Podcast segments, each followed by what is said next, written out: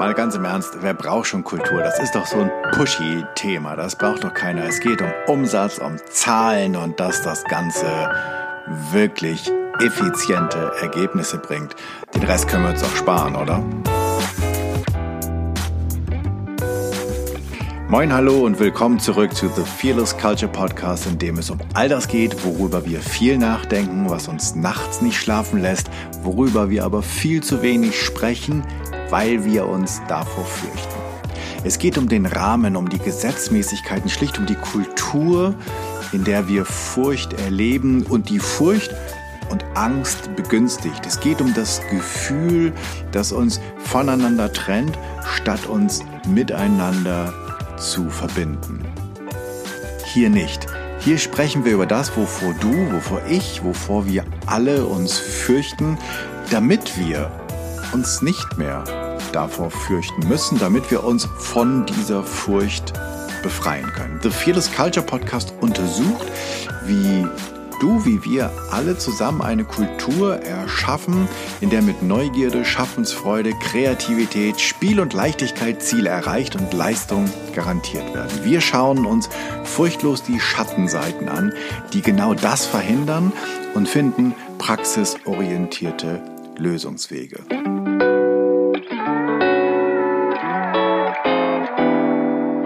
In dieser Folge will ich mit dir über Kultur reden und was Kultur überhaupt so ist. Und vor allen Dingen auch, was ich über Kultur weiß und was ich vielleicht noch nicht weiß und was ich noch alles erfahren will. Denn ich mache diesen Podcast ja auch, weil ich das Thema spannend finde und weil ich mehr darüber wissen will und nicht, weil ich schon alles weiß. Das Thema ist unglaublich komplex und genau deswegen ist es so wichtig, sich einen Überblick und Einblick zu verschaffen.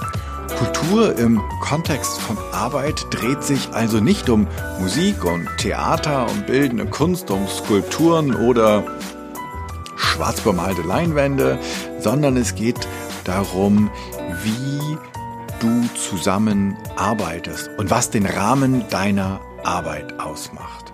Kultur in der Arbeit, in der Führung in Teams und in Unternehmen beschreibt, was die Arbeit und damit auch, was dich und mich, was uns wirklich ausmacht, was uns motiviert, was uns frustriert, weshalb wir oder die anderen eine extra Meile gehen oder eben nicht, warum wir einen Job an den Nagel hängen und für einen anderen wiederum brennen, was einige zu Höchstleistungen und Spitzenergebnissen beflügelt und manche nur in den Burnout oder darüber hinaus treibt. Das alles ist Kultur.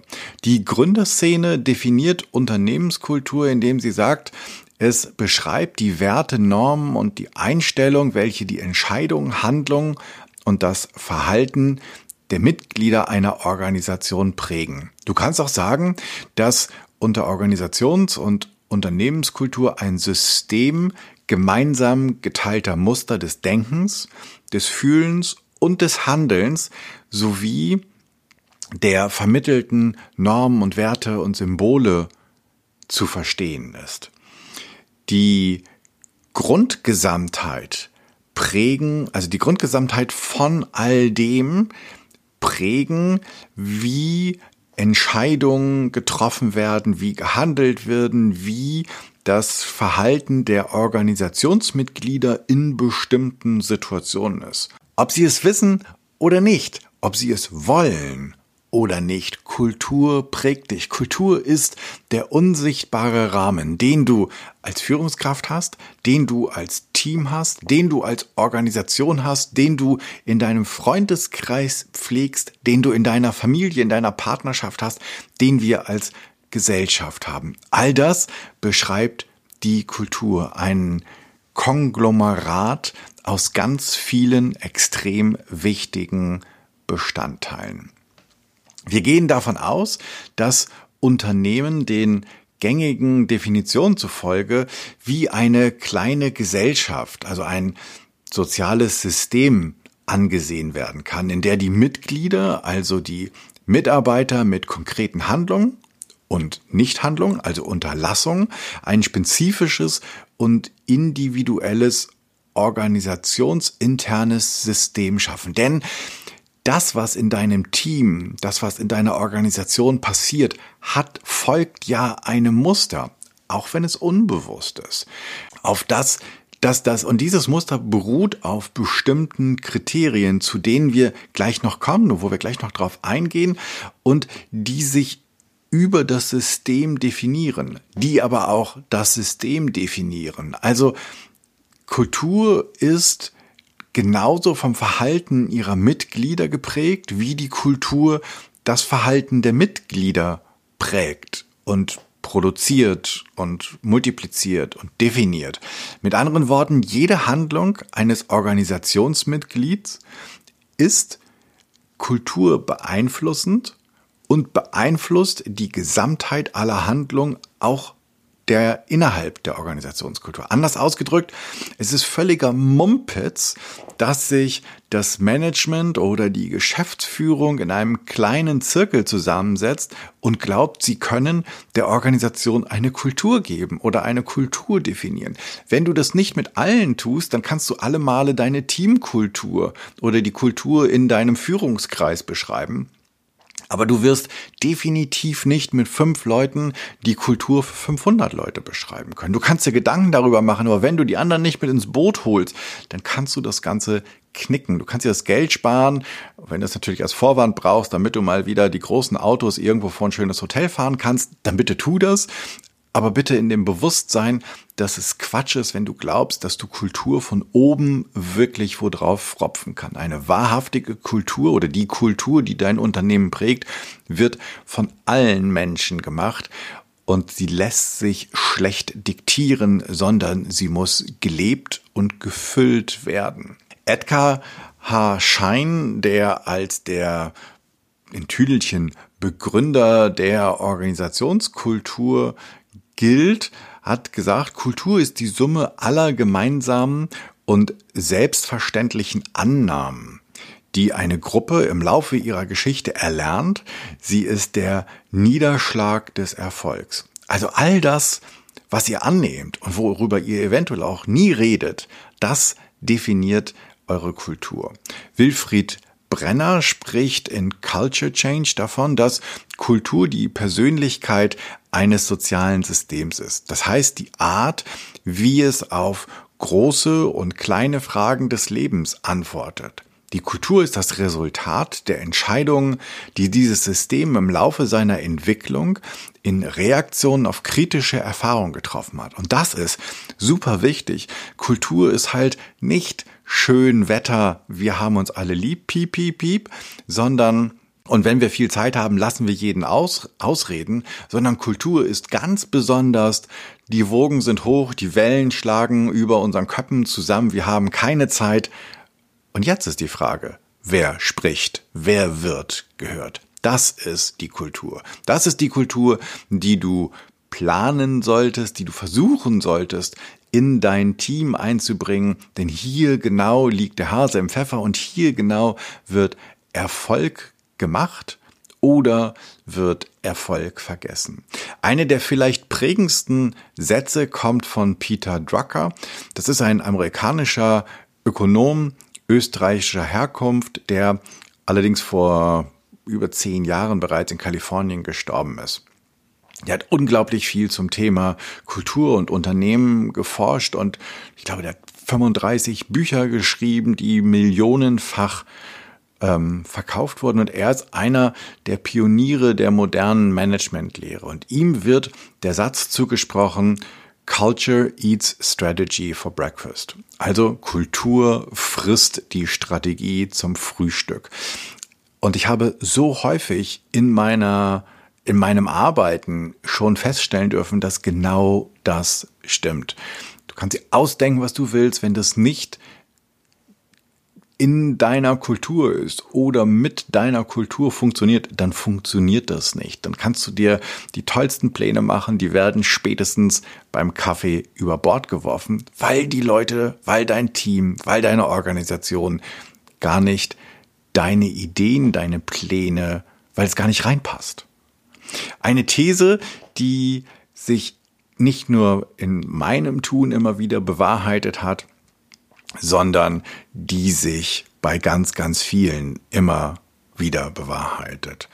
Nur ganz oft sind sich die Entscheider dessen nicht bewusst und sie glauben, also das Management, die Führung, die Geschäftsleitung glaubt ganz oft, dass sie für das Thema keine Zeit haben, für das Thema Kultur keine Zeit ist und dass sie gerade diese knappe Ressource Zeit für ganz viel anderes benötigt, aber nicht um auf der Metaebene über Kultur zu sprechen. Und dazu fällt mir ein Zitat von Brainy Brown ein in ihrem Buch Dare to Lead, in, wo sie schreibt, Leaders must either invest a reasonable amount of time attending to fears and feelings or squander an unreasonable amount of time trying to manage ineffective and unproductive behavior.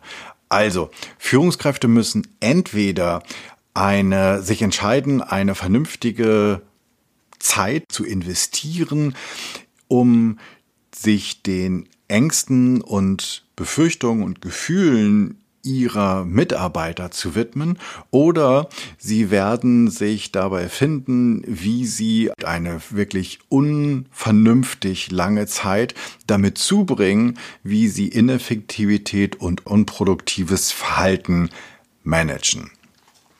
Das passt super gut dahin. Das auch wenn das jetzt nicht 100% auf Kultur gemünzt war von der lieben Brene Brown, es beschreibt so wunderbar, worum es hierbei geht.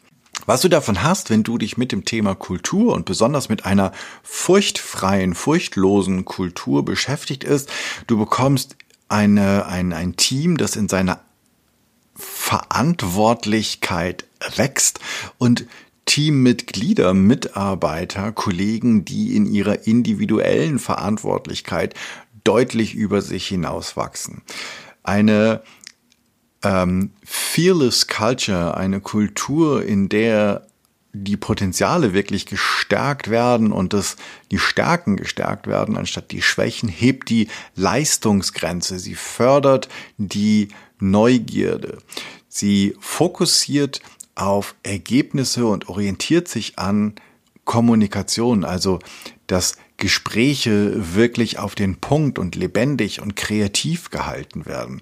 Die wichtigen Dinge werden hier in einer angstfreien oder furchtfreien Kultur werden offengelegt und werden auch wirklich gelöst und miteinander besprochen. Die Menschen fühlen sich in ihren Rollen gestärkt und als Person gesehen und sind zuversichtlich, dass sie sich zu Wort melden können, dass ihr Beitrag zählt, dass sie hier sind, bei dir sind, weil sie am richtigen Platz sind und weil du sie für ihre Rolle, die sie übernehmen, für sie als Mensch und für ihre Expertise schätzt. Das ist eine Kultur, in der nicht nur die Menschen wachsen, sondern in dem auch das betriebliche Ergebnis wachsen kann. Eine positive Kultur fördert die positive Risikobereitschaft, um Dinge auszuprobieren, zu scheitern, zu lernen, neu zu probieren. Sie unterbindet oder sie schließt immer mehr aus eine negative Risikobereitschaft, in der, und das passiert leider ganz häufig, Risiken nicht besprochen werden aus Furcht, in der schlechte Ergebnisse versucht werden zu vertuschen, in der Mitarbeiter nur die Hälfte erzählen, in der die negatives Feedback nicht nach oben ans Management oder die Führung weitergemeldet werden, weil es keine angstfreie, keine furchtlose Kultur gibt. Und genau das willst du vermeiden. Du willst eine offene Lernkultur schaffen.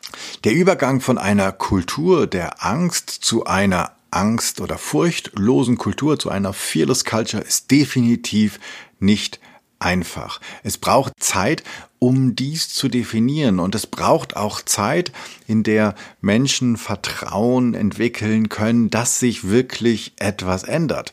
Denn um angstfrei, furchtlos zu sein, musst du den richtigen Rahmen schaffen. Und diesen richtigen Rahmen kannst nur du als Führungskraft vorgeben. Du kannst diese Fearless Culture nicht von unten nach oben schaffen. Du kannst als Mitarbeiter, wenn deine Führungskraft das nicht will, diese Fearless Culture nicht wirklich implementieren. Du kannst immer nur auf der Ebene, auf der du bist, versuchen zu beeinflussen, nicht nach oben. Das heißt aber nicht, dass du warten musst, bis die Geschäftsführung damit anfängst. Du kannst als Führungskraft eines kleinen Teams, eines Projektteams und seid ihr nur zu dritt, kannst du anfangen, eine Fearless Culture zu etablieren.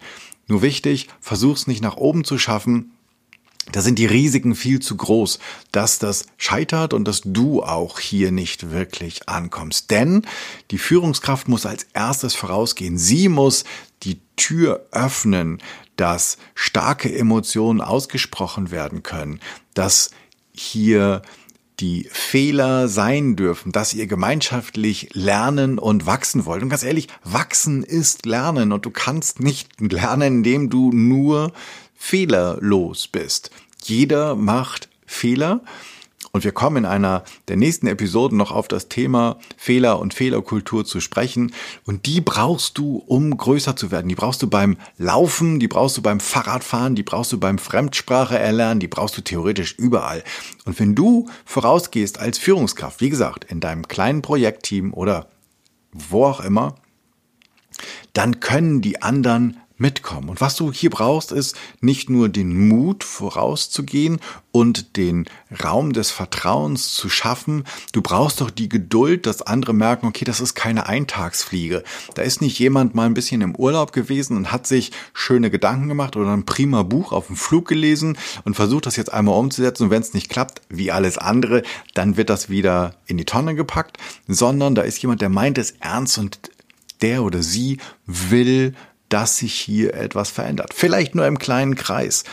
Und das darfst du ankündigen und hier darfst du vorausgehen.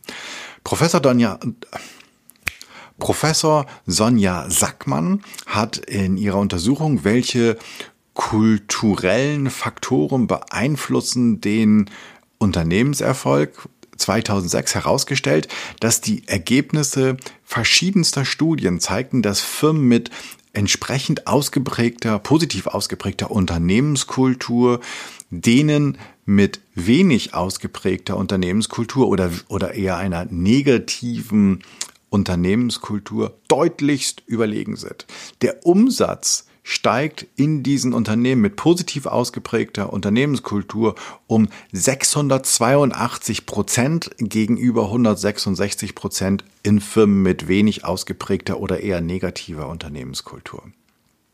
Die Mitarbeiterzahl steigt um 282 Prozent gegenüber 36 Prozent in den anderen Unternehmen. Der Aktienwert steigt um 901 Prozent gegenüber 74 Prozent und das Realeinkommen um 756 Prozent gegenüber 1 Prozent. Diese Zahlen findest du in den Shownotes. Du kannst sie rauskopieren und bitte deinen Führungskräften, deiner Geschäftsleitung, all denen, die zweifeln, dass Unternehmenskultur einen wahrhaft fetten Impact auf deinen Unternehmenserfolg hat, vor die Füße legen. Und ich mache natürlich auch einen Link zu dem Dokument von Sonja Sackmann in die Show Notes, denn mir ist ja so wichtig, dass ob mit mir, mit anderen, alleine, wie auch immer, das Thema Fearless Culture vorangetrieben wird und dass Unternehmen, dass Organisationen endlich schnallen, welchen positiven Impact es hat, wenn sie sich diesem Thema annehmen. Im Laufe der Zeit macht jedes soziale System, jede Gesellschaft und jede Organisation bestimmte Erfahrungen, die zu positiven und negativen Aktionen, zu Handlungen und Konsequenzen führen. Also quasi das System lernt. Es entstehen bestimmte Grundannahmen, Überzeugungen und Gewohnheiten, die das Verhalten der Organisation und auch das Verhalten all ihrer Mitglieder prägen. dies hat natürlich Auswirkungen nach innen, wie es sich dort anfühlt, genauso wie nach außen, wie beispielsweise Kunden das Unternehmen wahrnehmen oder aber auch Dienstleister, Partner oder oder oder. Die Aspekte, die von außen auf die Organisation einwirken und die Kultur prägen, sind beispielsweise die VUCA-Welt, also die volatile, unsichere, komplexe und vieldeutige Welt, in der wir heute leben, in der es viele News gibt und du es schwer ist, die Wahrheit herauszufinden, in der du unterschiedlichste Ansprechspruchgruppen hat, in der das, was heute stimmt, morgen falsch sein kann, ähm, in der sich die Dinge einfach rasant ändern. Und es ist momentan kein Ende in Sicht, dass diese VUCA-Welt irgendwie mal sich wieder in einen steten, ruhigen Fluss verwandelt, den die Älteren von uns noch irgendwie aus dem letzten Jahrtausend kennen, bevor es das Internet und all diese Errungenschaften gab. Es ist natürlich auch der verstärkte globale Wettbewerb und die Internationalisierung durchaus ein Aspekt, der auf die Kultur deiner Organisation, deines Systems wirkt. Dabei ist es relativ egal, ob du eine NGO bist, ob du im kulturellen Bereich arbeitest, ob du sowieso in einer internationalen Organisation arbeitest oder ganz regional irgendwie scheint es, dass fast jedes Business, jedes Geschäftsmodell einen Link, einen globalen Link hat. Dann kann es sein, dass es knappe öffentliche Budgets ein Aspekt sind, der sich auf die Kultur bei dir auswirkt. Strategische Allianzen mit anderen Unternehmen oder Einheiten können ähm, Auswirkung auf deine Kultur haben von außen. Und natürlich die technologische Entwicklung, was oben wieder der Link in Richtung VUCA-Welt sind. Dann gibt es Aspekte, die von innen her eher die Kultur des Unternehmens prägen. Das können extrem hohe Anforderungen sein, die an dich, an dein Team gestellt werden. Das kann die Müdigkeit der Mitarbeiter in Bezug auf Veränderung sein, das, was man so schön neudeutsch Change Fatigue nennt. Das können knappe Ressourcen sein, dass dein Team oder du mit deinem Team mit, anderen Teams um dieselben Ressourcen wetteifert. Das kann aber genauso gut das starke Wachstum sein und der, die hohe Anforderung, die an deine Mitarbeiter, an ihre Konzentrationsfähigkeit, an ihre Zeitressource gestellt werden. Das können Produktivitätsprobleme sein die ihr habt. Das können starke Subkulturen sein, beispielsweise wenn Unternehmenseinheiten zusammengelegt werden, wenn Teams zusammengelegt werden und es aber da noch nicht wirklich funktioniert, was die Kultur der neuen Einheit angeht. Das können Führungswechsel sein oder hohe Mitarbeiterfluktuation. All das hat quasi von innen Einfluss auf deine auf dein System, auf deine Organisation. Und das kann, wie gesagt, dein kleines Team sein und ihre Kultur. Und dann gibt es ganz groß außenrum sozusagen noch die gesellschaftlichen oder das äh, Veränderungen und die gesellschaftlichen Aspekte oder das soziokulturelle Umfeld, das auch deine Kultur mitprägt. Denn jedes Teammitglied, jeder Mitarbeiter kommt ja sozusagen, hat zwar eine Rolle, die er von, keine Ahnung, 9 bis 19 Uhr, 9 bis 18 Uhr, 9 bis 17 Uhr bei dir einnimmt, wie auch immer lange deine Mitarbeiter bei dir sind oder vielleicht gar nicht bei dir sind, sondern remote arbeiten. Aber sie sind ja trotzdem ein ganzheitlicher Mensch.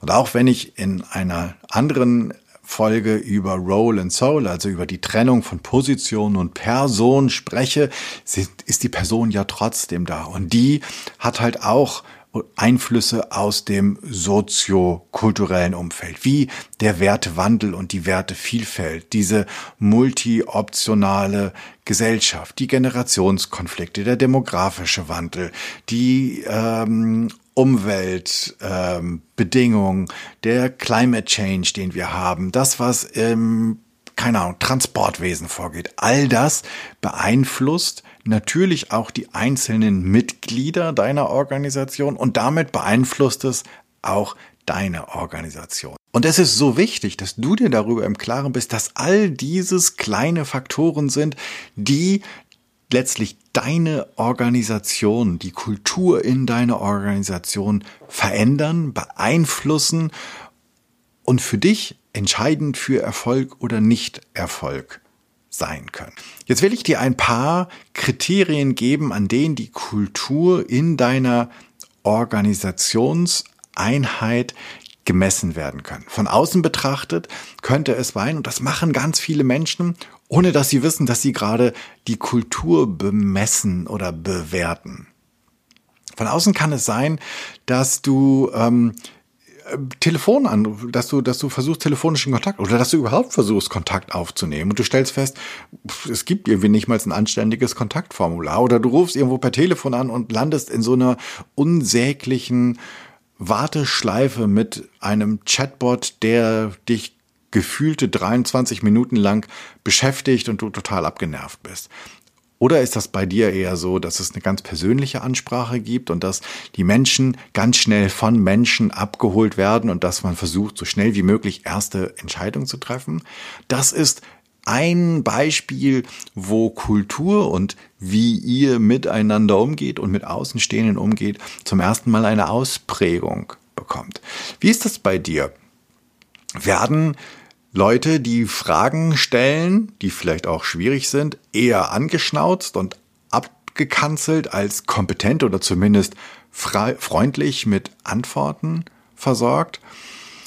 Kennst du oder kennt ihr die Namen eurer Kunden und sprecht ihr sie damit an oder wird bei euch eher gar niemand persönlich angesprochen.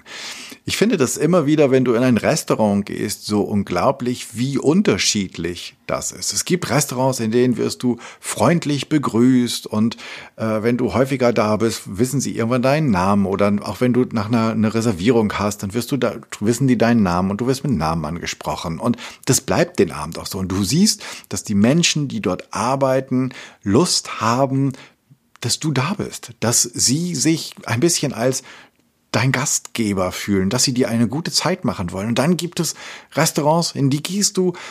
Und ich meine jetzt nicht Schnellrestaurants, weil für die ist das völlig in Ordnung. Vielleicht, vielleicht auch nicht. Und dann gehst du in Restaurants, da hast du das Gefühl, du solltest eigentlich so schnell wie möglich wieder draußen sein und am besten nur deine Kreditkarte dalassen oder das Geld schnell essen, weil sich eigentlich niemand für dich interessiert. Und gerade bei Schnellrestaurants, also diese ähm, äh, oder Fastfood-Ketten, also wenn, wenn du an diese ganzen Coffee-Shops denkst, da wo dein Name, wenn auch gerne mal falsch, auf den Becher gekritzelt wird und wo dann dein Name ausgerufen wird, dein Vorname, das ist etwas, eine Form von Kultur, deswegen gehen da viele Leute auch gerne hin, die wir natürlich mögen, weil wir auf einmal denken so, wow, hier zähle ja ich als Person, was ist das denn, wie cool ist das denn? Und gerade in Deutschland haben wir eine Tradition, dass wir es mit dieser, wir würden sagen, übertriebenen Freundlichkeit, die es in vielen anderen Ländern aber ganz natürlich ist, nicht so haben. Und deswegen sind viele als Gäste so beglückt, wenn es dann doch anders ist. Eine andere Frage ist, bin ich nach dem Kauf immer noch interessant und bekomme ich die gleiche Aufmerksamkeit wie zuvor? Wie ist das bei Reklamationen? Werde ich da ernst genommen oder werde ich abgekanzelt und eigentlich versucht, jeder nur nicht schuldig zu sein und mich so schnell wie möglich wieder aus der Hotline, aus dem Laden, aus dem aus, aus der Kommunikation rauszukriegen. In der Innenansicht ist das ähnlich. Ähm, weiß bei dir jeder im Team, was die Leute tun? Oder ist es eher so, dass es niemanden wirklich interessiert? Ist es so, dass miteinander, dass die Mitarbeiter füreinander und miteinander arbeiten, so nach dem Motto einer für alle und alle für einen? Oder ist es eher so, keiner macht was und wenn um Hilfe gefragt wird, gilt es nur darum, wer hat sich als erster und am besten weggeduckt? Gibt es Kleinkriege im Team oder zwischen Teams? Gibt es Abteilungen? Ich habe wirklich, ich habe die unglaublichsten Dinge erlebt. Gibt es Abteilungen, die sich gegenseitig blockieren und wo es Machtkämpfe zwischen Abteilungen oder Teams gibt? Ich habe es erlebt in einem in einer wirklich großen deutschen Werft, wo die Führung auch noch die Teams, die Abteilungen gegeneinander hat in Wettbewerb treten lassen um die Ressourcen, was dazu geführt hat, dass es in bestimmten Prozessen und Projekten zu echten Verzögerungen gekommen hat, die unglaubliches Geld gekostet haben. Aber man hat die Leute quasi gegeneinander aufgestachelt, dass man gesagt, hey, wir haben hier nur einen Tanzbereich und wir müssen jetzt mal gucken, dass hier jeder nach Möglichkeit so gut wie möglich mit seinen Tanzschritten vorwärts kommt. Unglaubliche Sachen habe ich schon erlebt. Niemand traut sich vielleicht das Offensichtliche anzusprechen, war da auch so. Und zieht sich lieber auf die vertraglich zugesicherten Rollen zurück. Ist das bei dir so, dass die Leute sagen, das steht nicht in meiner Rollen- oder meiner Arbeitsbeschreibung? Wenn du das jemals hörst, das sollte nicht nur ein Alarmglöckchen, sondern das sollte eine Riesenglocke sein, die da schlägt, dass du definitiv an deiner Kultur was machen musst, wenn sich Leute zurückziehen auf das, was in ihrer Rollenbeschreibung steht. Ist es so, dass Führungskräfte sich bei dir in deinem Team in jedes kleine Detail einmischen oder gibt es das Vertrauen, dass du das Ganze schon schaffst? Und jetzt Obacht, es gibt natürlich Branchen, Industrien, Geschäftsbereiche, in denen es unglaublich wichtig ist, dass jeder Prozessschritt eingehalten wird. Aber es gibt genauso viele, wenn nicht viel, viel mehr. Da ist es schön, wenn wir einen Prozess haben, aber noch schöner, wenn wir ein Ergebnis haben, das stimmt und wir die Möglichkeit haben, Prozesse zu überarbeiten. Wenn es aber so ist, dass niemand sich traut, Prozesse zu überarbeiten oder die Schleichwege verheimlicht werden, weil man den Prozess nicht verlassen kann, dann achte auf deine Kultur. Hier läuft etwas nicht wirklich rund. Sind Vorgesetzte oder die Geschäftsführung oder der Vorstand lieber bis zur Hüfte im Operativen als anzuführen, als wirklich Führung vorzugeben oder die Geschäfte voranzubringen. Auch hier könnte ich stundenlang drüber erzählen, was für abstruse Geschichten ich erlebt habe in meiner eigenen Karriere als Angestellter, genauso wie in der Beratung und im Coaching. Ist es so, dass bei dir die Leute alle super froh sind und neue Ideen teilen oder ist es eher so, dass eigentlich keiner wagt, etwas Neues zu sagen oder einzubringen, damit ihm daraus kein Strick gedreht werden kann? All das sind Indikatoren, wo du überlegen kannst, wie gut ist es denn eigentlich um unsere Kultur bestellt? In den Untersuchungen zur Kultur wird häufig auch zwischen einer starken und einer schwachen Organisationskultur unterschieden. Je intensiver die Verhaltensebene und die Kulturebene miteinander verbunden sind, desto stärker, sagt man, wird die Unternehmenskultur. So kann man Unternehmenskultur als Element gelungener Führung oder auch als Katalysator des Unternehmenserfolges verstehen. Denn schwache Kulturen haben wenig Einfluss auf das Verhalten der Mitarbeiter, ermöglichen aber Mitarbeitern mit ihrem teilweise auch destruktiven Verhalten die Kultur stark zu beeinflussen. Also ist für dich ganz wichtig die Frage, was kultivierst du eigentlich als Führungskraft? Denn es gibt nicht nur eine Teamkultur und Unternehmenskultur, sondern es gibt eine Führungskultur. Und die beginnt, und dieser Punkt ist mir so unglaublich wichtig, die beginnt nicht mit demjenigen oder derjenigen, die offiziell einen Führungshut auf hat. Also eine Teamleiterin oder eine Abteilungsleiterin oder Bereichsleitung, sondern die beginnt schon mit derjenigen oder demjenigen, der ein Projekt anführt, der in einem kleinen Rahmen die Führung aufhat. Und hier darfst du dir die Frage stellen, und wenn du nur eine Praktikantin und einen Volontär führst, was kultivierst du, was hegst du, was pflegst du als Führungskraft? Was für einen Rahmen erschaffst du? Und dann kommt als nächste Ebene die Teamkultur. Und jetzt ist die Frage, was zeichnet euch denn aus? Wahrscheinlich habt ihr so etwas wie eine Unternehmenskultur. In vielen Unternehmen haben sich mal Führungskräfte, manchmal sogar Mitarbeiterstäbe oder ausgewählte Mitarbeiter, ganz häufig Führungskräfte oder ausgelagerte Agenturen über Kultur und Werte Gedanken gemacht. Aber was genau ist das denn, was dein Team prägt?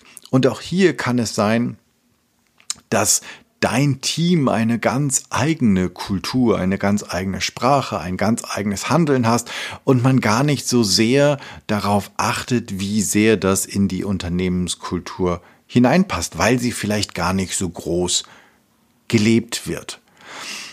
Und es gibt unterschiedliche Kriterien. Ich würde sagen, es gibt sechs Grundpfeiler, auf denen eine Kultur basiert. Das ist logischerweise das Verhalten, das an den Tag gelegt wird. Es sind die Rituale, die gepflegt werden, auch die, die unbewusst sind.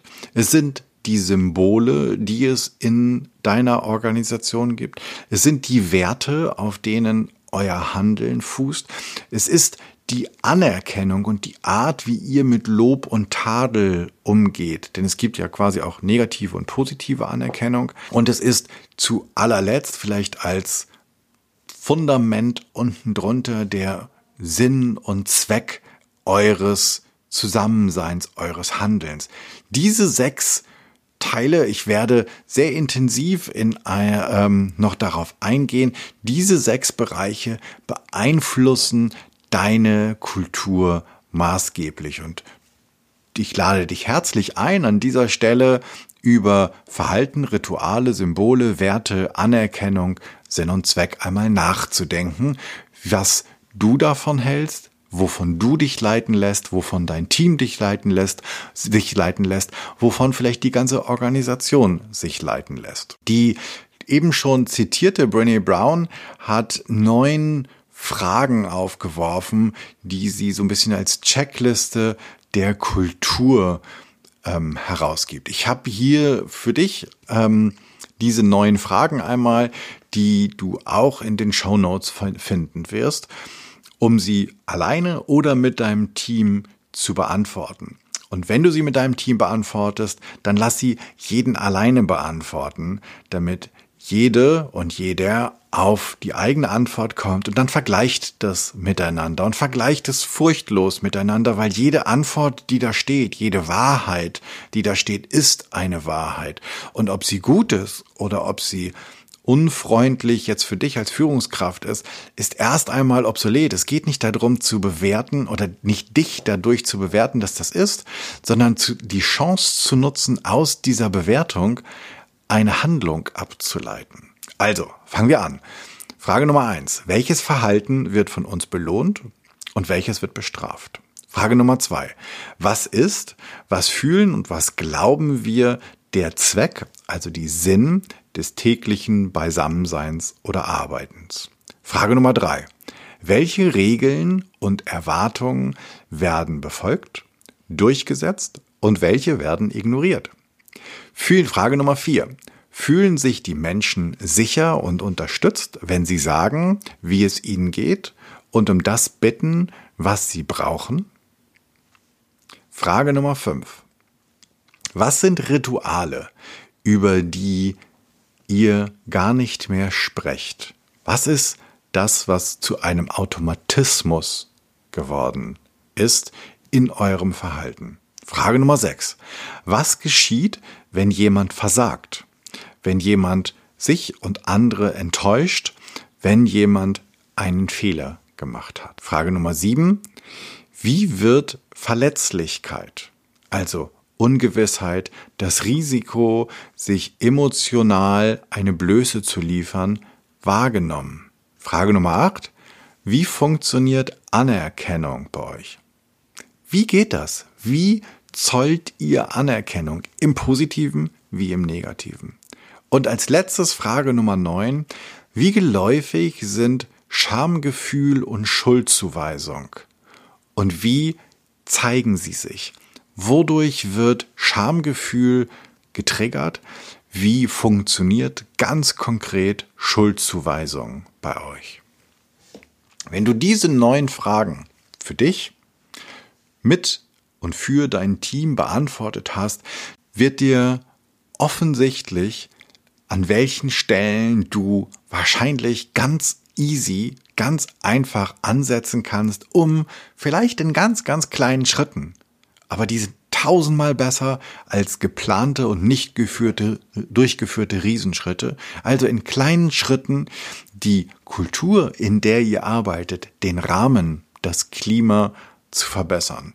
Ich drücke dir ganz fest die Daumen, dass dir das gelingt, denn dann haben nicht nur alle anderen mehr Spaß und das Unternehmen mehr Erfolg, sondern auch du als Führungskraft hast deutlich mehr Spaß an dem, was du tust. Es gibt eine ganze Reihe von Modellen, wie sich Kultur für Organisationen und Unternehmen oder Teams definiert werden kann. Wir werden bestimmt noch in späteren Episoden auf einige der Modelle eingehen, beispielsweise von das von Edgar Schein, über den ich schon gesprochen habe, oder Mary Jo Hatch. Edward T. Hall hat beispielsweise das Freudsche Eisberg-Modell aufgegriffen. Das kennst du, das ist oben diese zehn Prozent, die aus dem Wasser gucken und unten der ganze Krempel sozusagen, über den jemand spricht, der unten drunter ist. Das Eisbergmodell wird für die unterschiedlichsten Dinge hergenommen.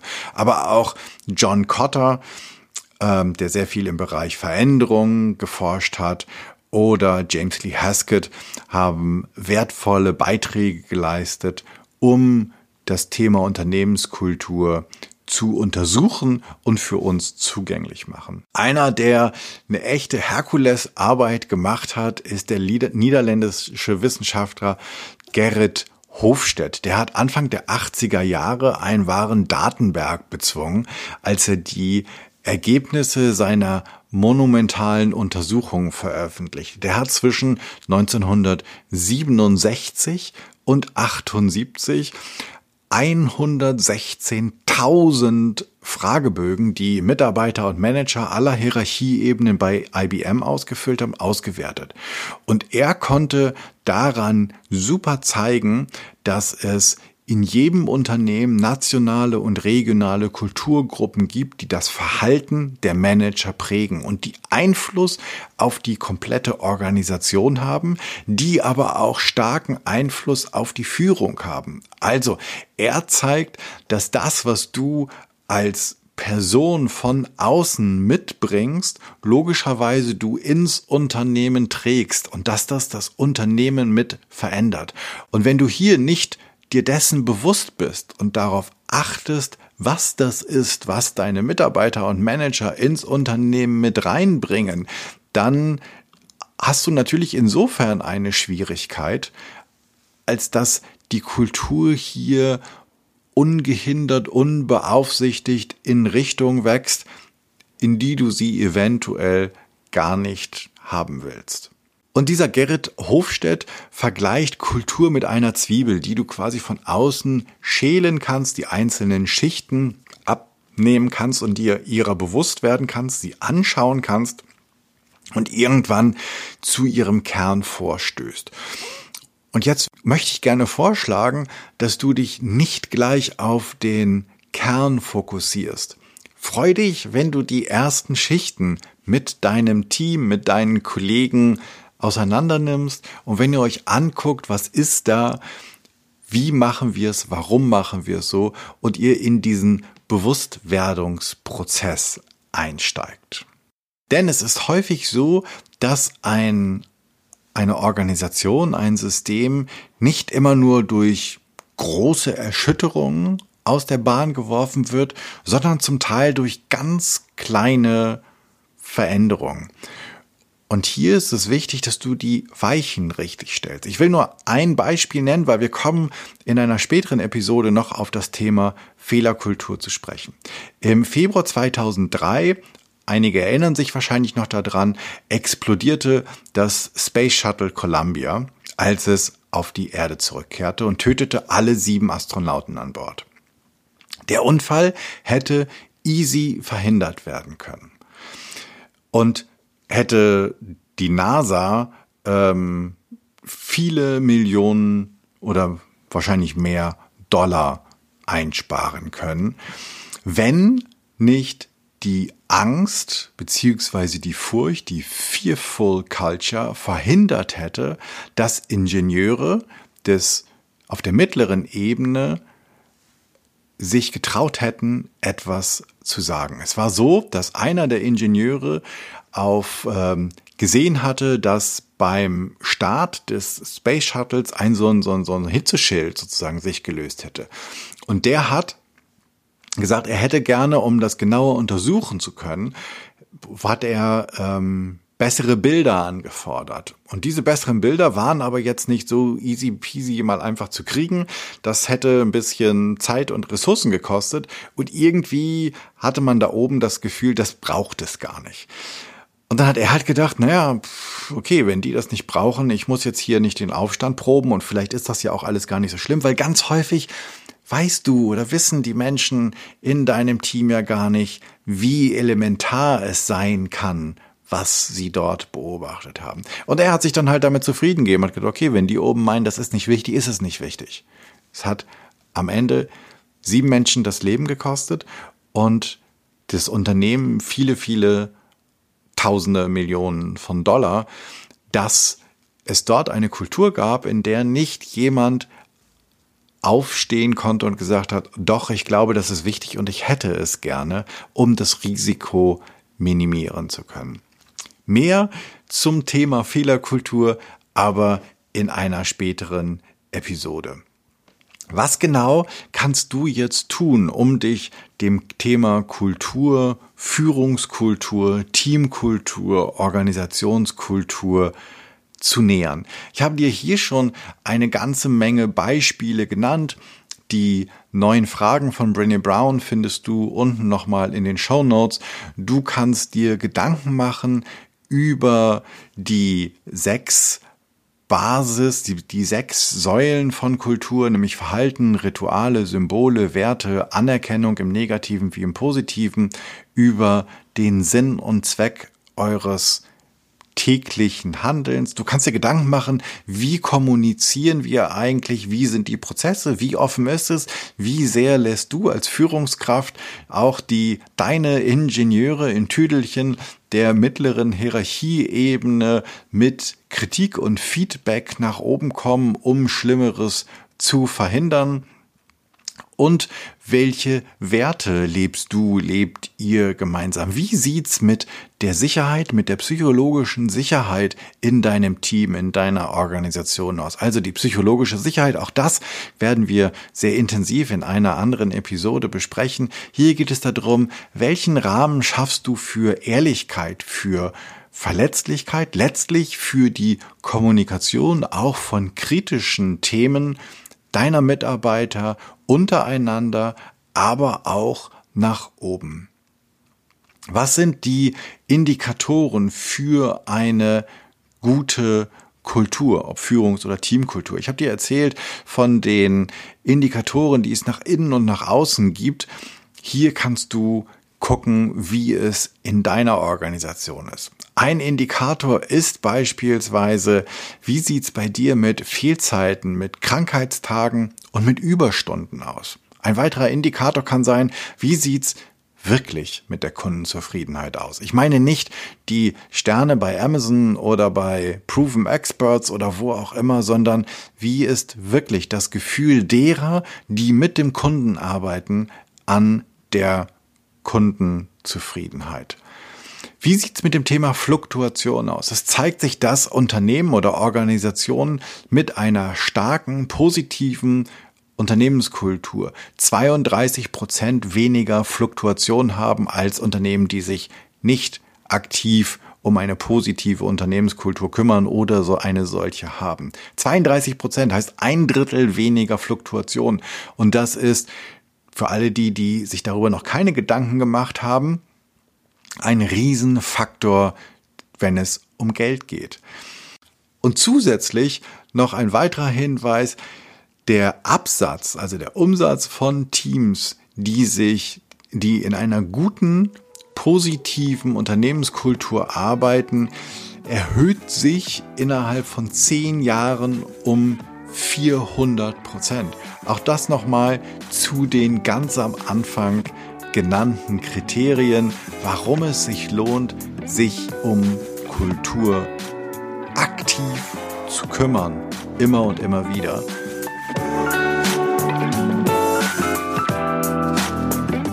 Geschafft. Das war's. Danke fürs Zuhören. Danke, dass du fast eine Stunde dabei warst bei dem kleinen Ritt durch das Thema Kultur, Unternehmenskultur.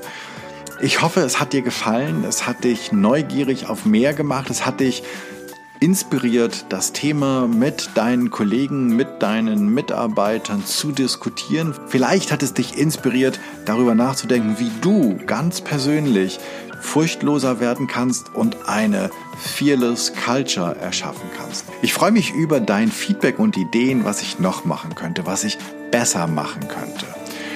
Für mich ist dieser Podcast ein wirkliches Herzensthema und dein Feedback bedeutet mir sehr viel. Und im Sinne einer positiven Kultur, die ich gerne zwischen dir und mir, zwischen den ZuhörerInnen und mir aufbauen möchte, freue ich mich auch über kritisches Feedback, um daran wachsen zu können. Wenn du also ein Thema hast, bitte teile es mit mir. Und wenn du ein Thema hast, von dem du meinst, das müsste hier mal besprochen werden oder du bist eine gute Ansprechpartnerin oder du kennst jemanden, dann schreib mir bitte an podcast.janschleifer.com. Abonniere diesen Podcast auf iTunes, Spotify, Stitcher oder wo immer du Podcast hörst. Und natürlich freue ich mich riesig über deine 5-Sterne-Rezension bei iTunes. Denn mit einer positiven Rezension mit Sternchen und auch noch drei Worten steigt die Sichtbarkeit des Podcasts und damit der Kreis derer, die diesen Podcast hören können.